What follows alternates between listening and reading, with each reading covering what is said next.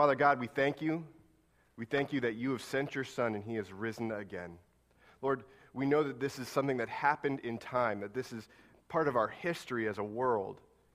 And yet, Lord, we also know it's personal for us because, because he has risen, we have that personal relationship with you.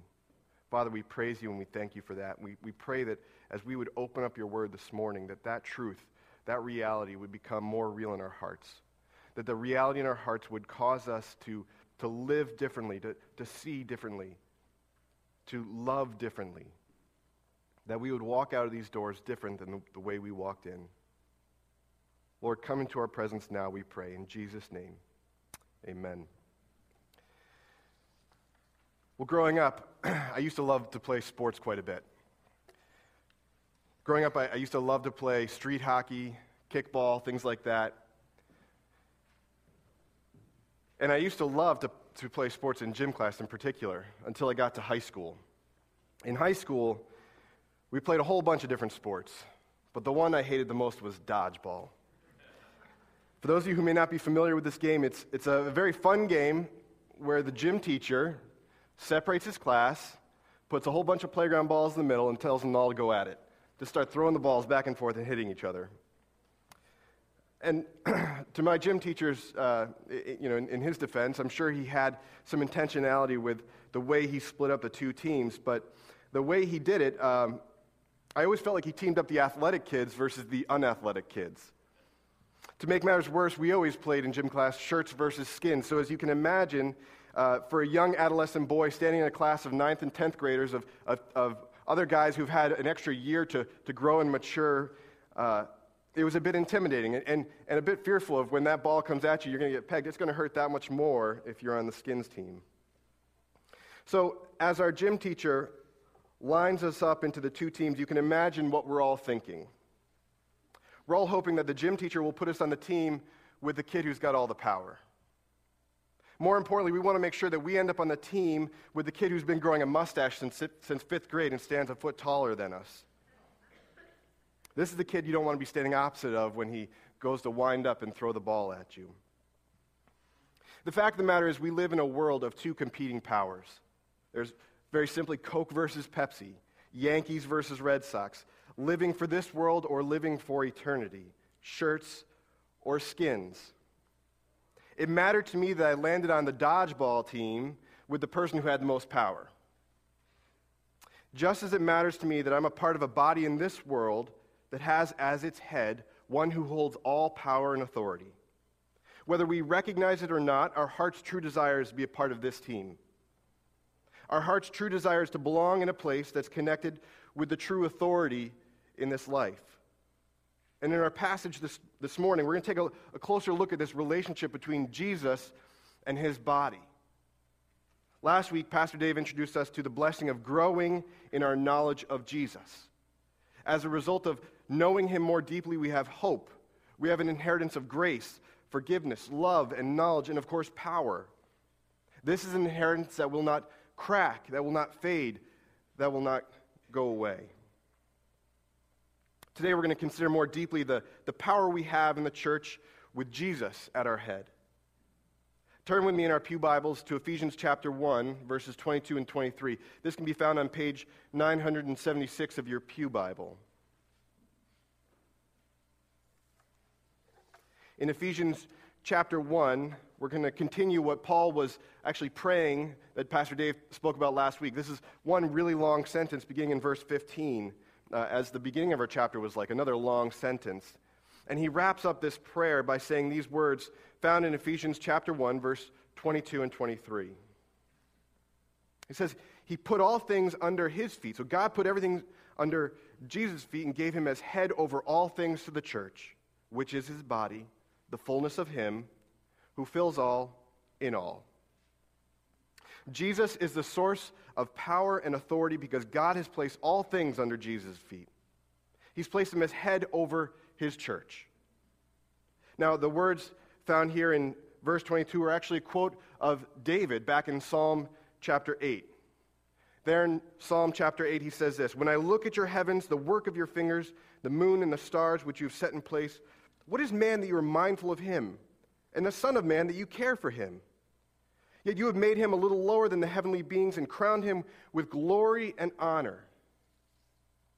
You've given him dominion over the works of your hands and put all things under his feet.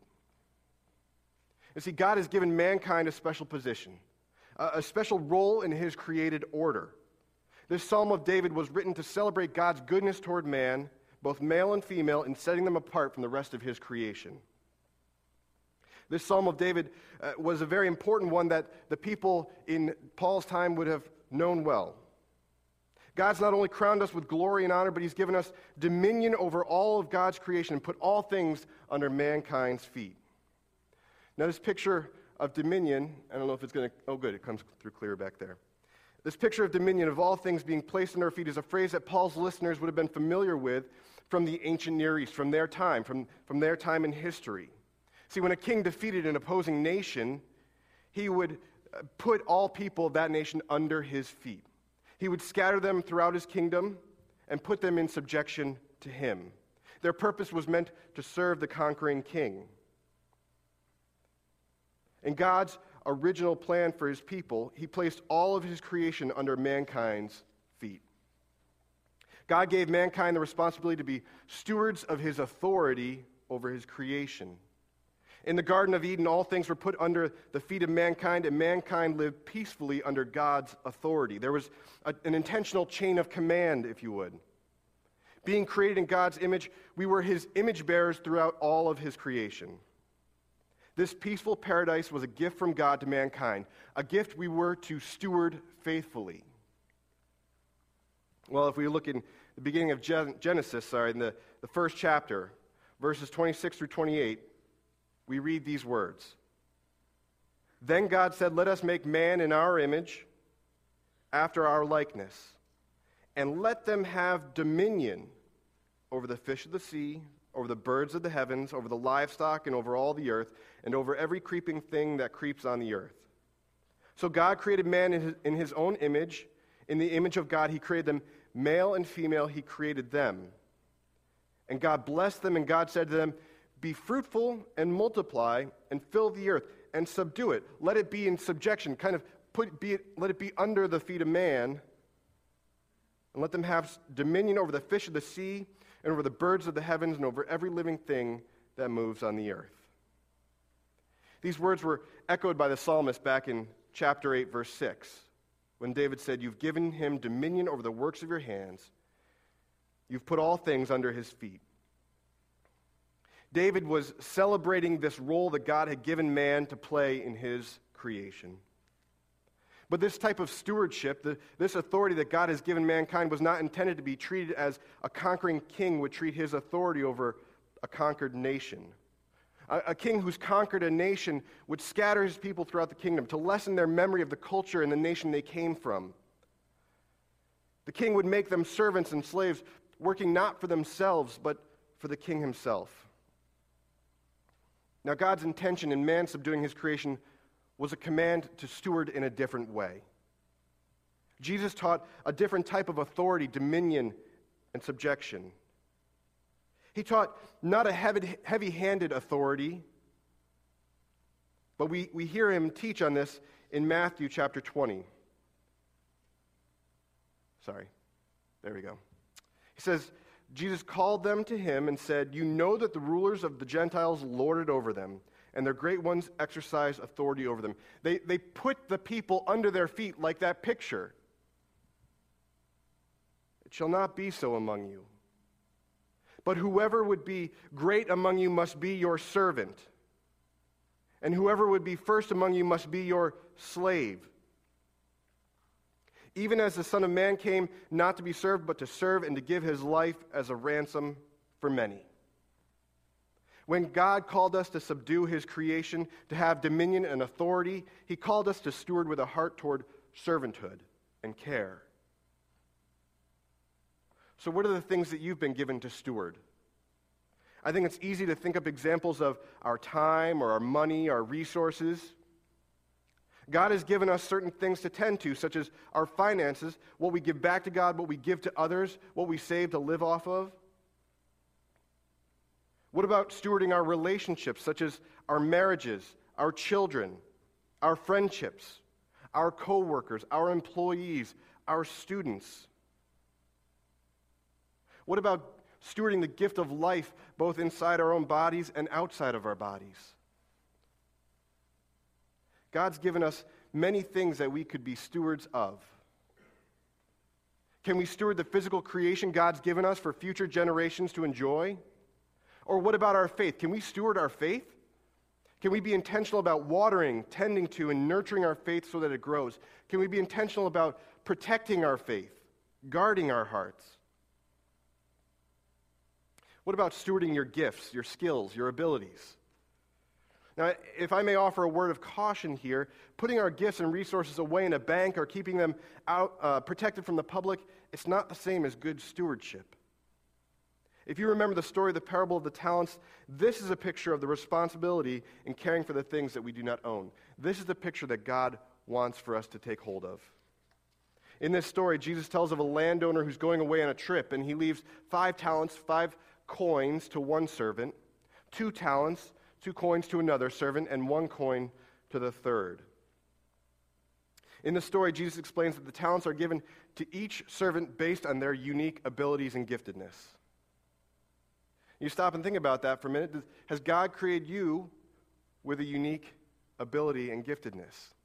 Uh, the easy answer is for me yes, He has. The hard answer is for you. What is that unique giftedness and ability? It's not a bad question to consider what it is that God has uniquely gifted you for in the building up of his kingdom. Well, if you've ever read that story in Matthew 25, you know that the two of the servants stewarded, their talents by going out and trading and making a profit with those talents. They used those talents, they used the gifts that were given to them by the landowner and made a profit. The third servant, well, he buried his talent in the ground to protect it, but it sat in the ground away from the world, away from trade, and he did nothing with it. Well, can you guess what the landowner's response was when he returned?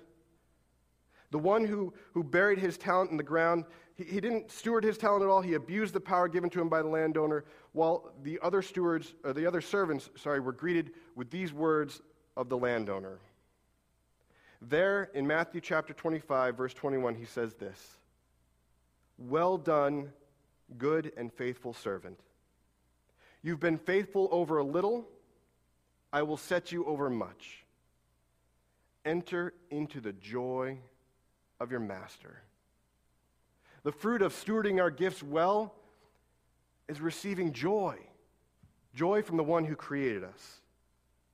You know, we've all been given something to steward, and good stewardship is caring for the things that are not ours but are God's, given to us for the purposes God has intended.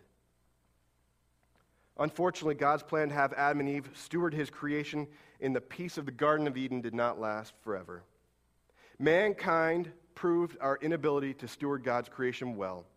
And in the history of it all, we misused the dominion and the authority and power God had given us. We misused the things that God placed under our feet and put in subjection to us. You remember the story from the Garden of Eden, right? Instead of properly stewarding the fruit from the tree of good and evil, Adam and Eve ate of the tree, abusing their authority before God. Instead of properly stewarding the paradise God had given mankind, mankind wanted to be like God. Mankind wanted their own authority apart from God rather than living under the umbrella of God's love and order. Man's journey apart from God has begun, and sin has entered the world. But get this when God's telling Adam and Eve and Satan in the garden the results of their actions, the curse that they now would take upon themselves, God says this to Satan I will put enmity between you and the woman, and between your offspring and her offspring. He shall bruise your head, and you shall bruise his heel. One day, the offspring of Eve will bruise the head of the offspring of Satan. One day, the offspring of Satan, death and sin, will bruise the heel of Jesus, the offspring of Eve. Jesus will put the offspring of Satan under his foot and will bruise the head of Satan. But guess what? What happens when Jesus puts his foot on the head of Satan? Satan is under the authority and the power of Jesus. This passage is a foreshadowing of Jesus' victory over death and over Satan. And here's the good news the foreshadowing of Jesus' victory over death and evil has come. In the passage from last week, Pastor Dave shared these wor- words from Ephesians chapter 1, the previous two verses to our passage this morning. So if you're still there on page 976, you'll see these words. Starting in verse 21, he says, He, or God, raised him, Jesus, from the dead and seated him at the right hand in the heavenly places, far above all rule and authority, and power and dominion, and above every name that is named, not only in this age, but also in the one to come. In Jesus' resurrection, death has been defeated. God has reestablished his authority in Jesus and placed, his, uh, placed Jesus as head over his church. Forget the six foot ten, 10th grader with the mustache on my, on my dodgeball team. Not that he was six foot ten, but he was six foot and in 10th grade, with a mustache, of course. We've got Jesus as the head of our team. Jesus Christ, who sits above every rule and authority, power and dominion, physical or spiritual. Jesus himself claims this authority as he's commissioning us, his disciples, to go out into the world and make more disciples. Remember, there at the end of Matthew, he says, All authority in heaven and on earth has been given to me, Jesus says. This brings comfort for me and encouragement in a world where there's international turmoil, corrupt governments, and leaders and decaying, uh, corrupt leaders and, le- and, and decaying morals and values. We're called to obey our government's laws and leaders, but those authorities in our lives, they must submit to a higher authority, to the authority of our Lord and Savior Jesus. Paul says to the church in Philippi, he says there in chapter 2, Therefore God has exalted him and bestowed on him the name that is above every name, so that at the name of Jesus every knee should bow in heaven and on earth and under the earth, and every tongue confess that Jesus Christ is Lord. He's our authority, to the glory of God the Father. With Jesus Christ as the head of his body, and with all things placed under his feet, we have the freedom to grow and we have the freedom to grow others. With confidence, we can grow as disciples and make more disciples because the head of our church, Jesus Christ Himself, has won. He's defeated death and all things that attempt to hold our hearts captive. Sin and death have been defeated. The war is over in the body of Jesus. His church has been given, given authority by the head of the church to root out the remaining strongholds of evil and sin and set the captives free. There's a story told uh, from World War II that in the battle over the Pacific, there was an island called Palau. There, the, the Japanese embedded themselves in caves that they dug out of the land. There was this whole network of caves and tunnels, and, and there they hid from the coming Allies. Now, ultimately, we know the Allies were victorious. The war was won, Japan was defeated. But amazingly, two years after the war ended, two years after the Allies had won the war and peace had been declared, 38 Japanese soldiers exited those caves and surrendered to Allied forces. Two years after the war was over, peace had been declared. The war was over, but somebody needed to tell those 38 Japanese soldiers. The war is over. God is victorious over Satan. His head has been crushed and placed under the feet of Jesus. And as Paul encourages his listeners later on this very letter, in Ephesians chapter 6, he says, finally, be strong in the Lord and in the strength of his might. Put on the whole armor of God that you may be able to stand against the schemes of the devil. For we do not wrestle against flesh and blood, but against the rulers, against the authorities, against the cosmic powers over this present darkness, against the spiritual forces of evil in the heavenly places. We wrestle with these powers, but don't ever be discouraged because Jesus has promised to never leave us nor forsake his followers. This very same Jesus, he's been given authority over these powers, these, these principalities. Be strong in the Lord and the strength of his might. But if we're to be image bearers of God, we need to bear the image of God. That's kind of seems simple and, and maybe doesn't seem to need to be said, but I think it needs to be stated. If we're to be image bearers of God, we need to bear the image of God. The goal of the Christian life is to be conformed to the image of Christ so that we are God's representatives of His love, His justice, His grace, and forgiveness in this world. There are still soldiers who are hiding in captivity. There are hearts that need to be set free to know that the war is over. And so, as we grow in Christ likeness, we can grow others in Christ. We can declare that victory.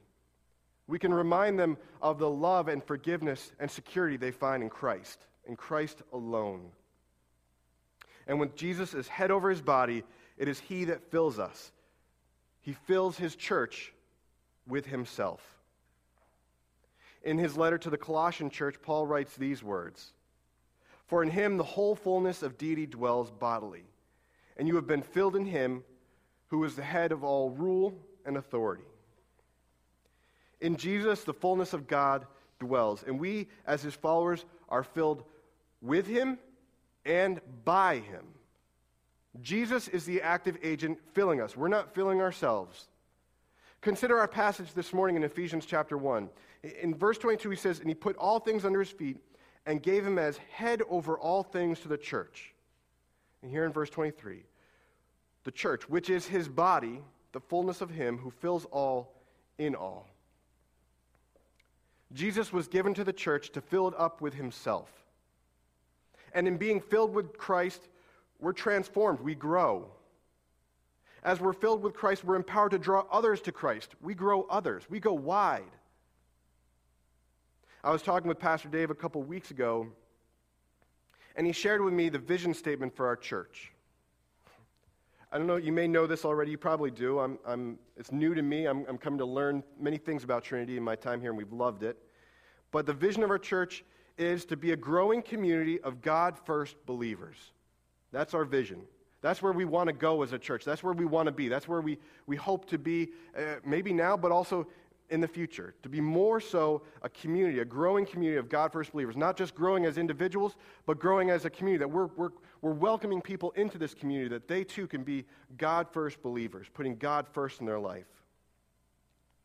Well, we've, de- we've decided that we can pursue this vision as a church by embracing this mission, these three things as our mission that we would experience the love of God as a community, that we would embrace the truth of God in community, and that we would enlist in the service of God as a community.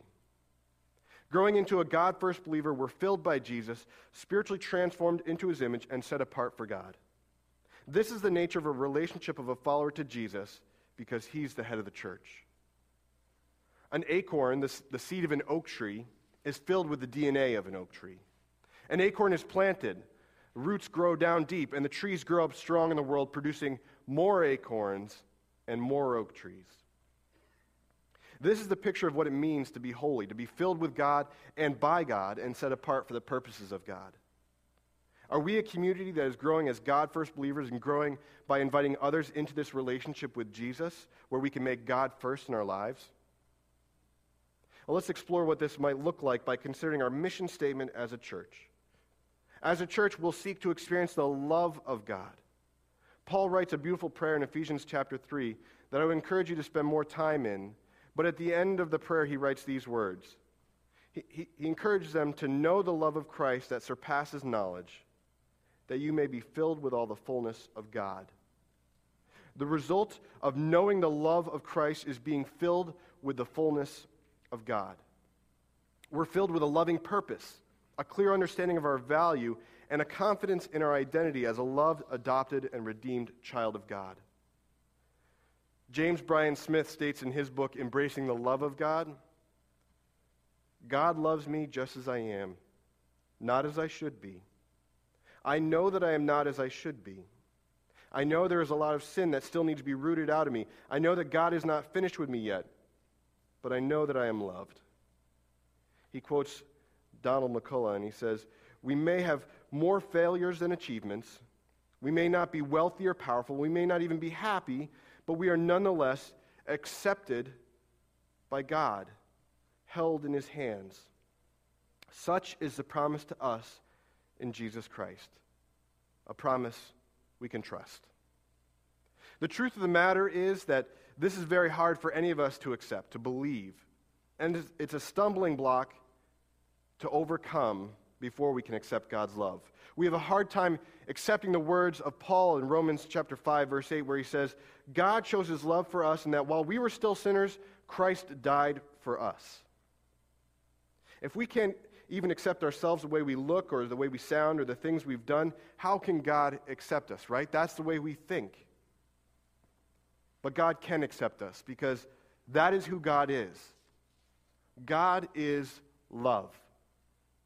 As part of the body of Christ, when we are a community that makes experiencing the love of God a priority for ourselves and for others, we're pursuing a life that seeks to be filled by God. We're a community that seeks to be filled by God's love. So, we desire to be a church that experiences God's love together. And then the second part of our mission statement, we desire to be a church that seeks to embrace the truth of God in community. You know, we live in a world that questions whether there really is even a truth. Turn on the news and you'll find an ever changing definition of love and family or, or value of life. But in our union with Jesus, we're filled with the one who said, I am the way, the truth, and the life. In drawing near to Christ in our relationship with Him, we're filled with truth. In, in John chapter 8, Jesus says this to his followers He says, If you abide in my word, if you abide in me, you are truly my disciples, and you will know the truth, and the truth will set you free. We find truth in this relationship with Jesus. With Jesus as our authority and our power, as we sit under his feet, he pours himself into our lives. He pours his love, he pours his truth into us.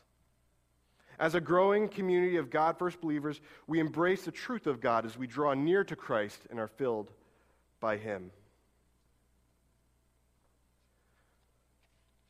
We also experience the love of God in community. And finally, we enlist in the service of God. God's invited us to join Him in the greatest service we can be a part of.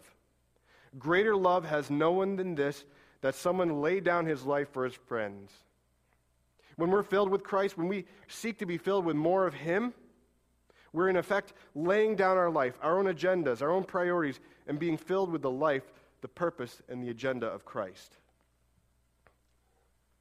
When we're making God our first priority and are filled with Christ, we take on this commission that Jesus shared with his disciples at the end of uh, Matthew. There he said, All authority in heaven and on earth has been given to me. Go therefore and make disciples of all the nations, baptizing them in the name of the Father and the Son and the Holy Spirit, and teaching them to obey everything that I have commanded you. But don't miss these powerful words that follow that statement.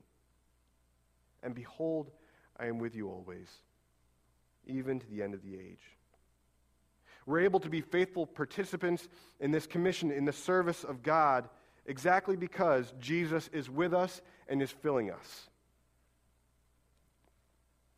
At Trinity, we are a part of the body of Christ in that we seek to be a growing community of God first believers by making Jesus the head, our authority. And as He fills us, as He fills this church, His body, we seek to experience the love of God with others embrace the truth of God in community, and enlist in the service of God together. This week, I wonder if you would consider what God might be inviting you to experience in a new and fresh way in your relationship with Him. I'm confident that God wants to pour out His love and His grace into your hearts this week. He wants you to see yourself the way He sees you, not as you see yourself or as the world portrays you. He wants you to see Him, see yourself as He sees you as his dearly beloved children. God gave his Son authority over all things in heaven and earth so that we might be free to draw near to him, to experience his love, to embrace his truth, and enlist in his services as we make him our first priority. Maybe there's one person that God's putting on your heart this week. Pray that God would create an opportunity for you to share the experience of God's love with them. Ask God to fill you and show you how you might offer a tangible expression of God's love to that person. We offer numerous opportunities to grow and exp- uh, embrace the truth of God here. I want to encourage you to consider joining a small church. If you aren't, aren't already doing that, in a small church, you, you can experience the love of God, embrace the truth of God by going deeper into His Word, and even enlist in the service of God together. Or maybe this week you can consider one simple and small way that God's inviting you to enlist in His service. Maybe it's to bring a meal to a neighbor going through a hard time. Maybe it's to go out of your way to say hello to someone who otherwise seems secluded and alone. I know when I was in school walking down the halls, sometimes you'll see that kid who goes to his locker, who stands alone, who, who sits alone at lunch. Maybe God's inviting you to go sit next to them this week. You don't have to have a lengthy conversation, but just sit next to them. There's power in feeling like we are not alone. And it's a great part of the service of God. Pray that God would give you open eyes and ears to the needs around you, then pour out your unique gifts and abilities. Steward those gifts and abilities well. And whatever you do this week, remember that none of it is done in your own strength. It's the direct result of the overflow of God's love in your own life. Lean into the foundation, the fountain of God's love and His grace that we find in Jesus. He's our authority and our strength. And because of Him and what He did for us, we can become a growing community of God first believers in Fairfield, in Fairfield County, in Connecticut, and to the ends of the world. Before we, we close in prayer, there's one more thing that I, I neglected to share. None of this is possible without surrender. Our lives will not be open to receive and be filled with Him if we're not willing to surrender and live in a posture to receive from Him. Not sure if you believe me? Go home, take out a cup with a top on it. I've got plenty at my house. There's sippy cups. Man, I feel like we've got more of those than adult cups. Go home and take one of these cups with a top on it, put it under the faucet, and turn on the sink and see what happens. All that water bounces off the top, runs down the side, and into the sink. Jesus himself surrendered his life and his own will to God. On the night before he was crucified on a cross, he prayed in the garden and said, Father, if it is your will, take this cup from me, but not as I will, let your will be done. Jesus died on the cross. He surrendered his life with a posture of surrender because of love love for his Father in heaven and love for you and for me. Is there something that is keeping you from fully surrendering your life to Christ? Surrender your will, surrender your own agenda, and be filled with Jesus this day, who has authority over everything in heaven and on earth and under the earth. Be filled with the love of God, the purposes of God, and take hold of your inheritance of hope, grace, forgiveness, and knowledge. This is power. And it all comes from Jesus this very day as we surrender our lives before Him and place ourselves under His feet. Let's pray together. Father God, we are grateful. Lord, it, is easy to go about our lives at times thinking that we are doing things in our own power, our own strength, and in our own authority. Lord, there is, uh, admittedly so, a part of me inside that, that is prideful in thinking that I can do things in my own strength and abilities, that I have power. And yet, Lord, I find freedom in knowing that power and authority is in you alone and you've invited me to sit at your feet. You've invited all of us to sit under your feet. Lord, I pray for us this morning. I pray for those of us who are not with us this morning that you would give us hearts to, to see and understand that all power and authority truly lies in your hands, and we can find freedom in placing our lives at your feet. As we go out this week, Lord, give us the strength and the ability, the wisdom and the knowledge to see the gift we have in Jesus Christ, to sit under his feet. We pray these things in his name. Amen.